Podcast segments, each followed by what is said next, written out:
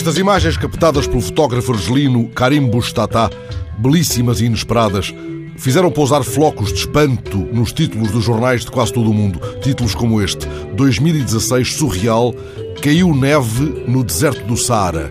Vale a pena procurarmos o registro improvável, tão improvável que muitos jornais noticiaram o primeiro nevão no Saara nos últimos 37 anos. Ora, o próprio autor das fotos acaba de explicar que, embora o fenómeno não seja habitual no deserto, tem acontecido com alguma frequência. Não neva todos os anos, é claro, mas sucede de vez em quando, assegura Karim. Aliás, ele mesmo já registrou outros nevões, mas este, ocorrido na noite de 18 de dezembro, ganha um inusitado esplendor natalício. Ele conta que na manhã seguinte foi dar uma volta de bicicleta em redor da sua cidade, da Ain Sefra, conhecida como a Porta do Deserto.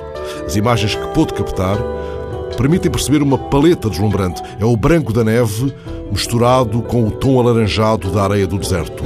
Não sabemos tudo sobre os desertos, é claro, nem sobre os nevões, mas um meteorologista interrogado pelo jornal El País dá para este episódio uma espécie de chave portuguesa. Ele confirma que a neve no Saara não é um fenómeno tão estranho como se possa pensar, embora ocorra esporadicamente.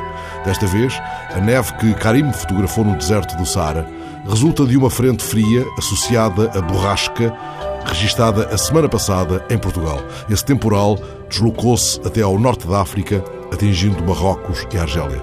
Os meteorologistas não escolhem os títulos dos jornais, não definem o breve momento, o floco de espanto que caiu, por exemplo, numa página do Diário Gaúcho, mas não ocorreu ao criador de títulos a fórmula de um soneto de Vinícius olhando Belo Horizonte e o seu corpo terço das dores de primaveras loucas e noturnas. É o soneto do breve momento. O poeta olha a cidade e vê feras bramindo nas estepes frias de suas brancas nádegas vazias, como um deserto transmudado em neve.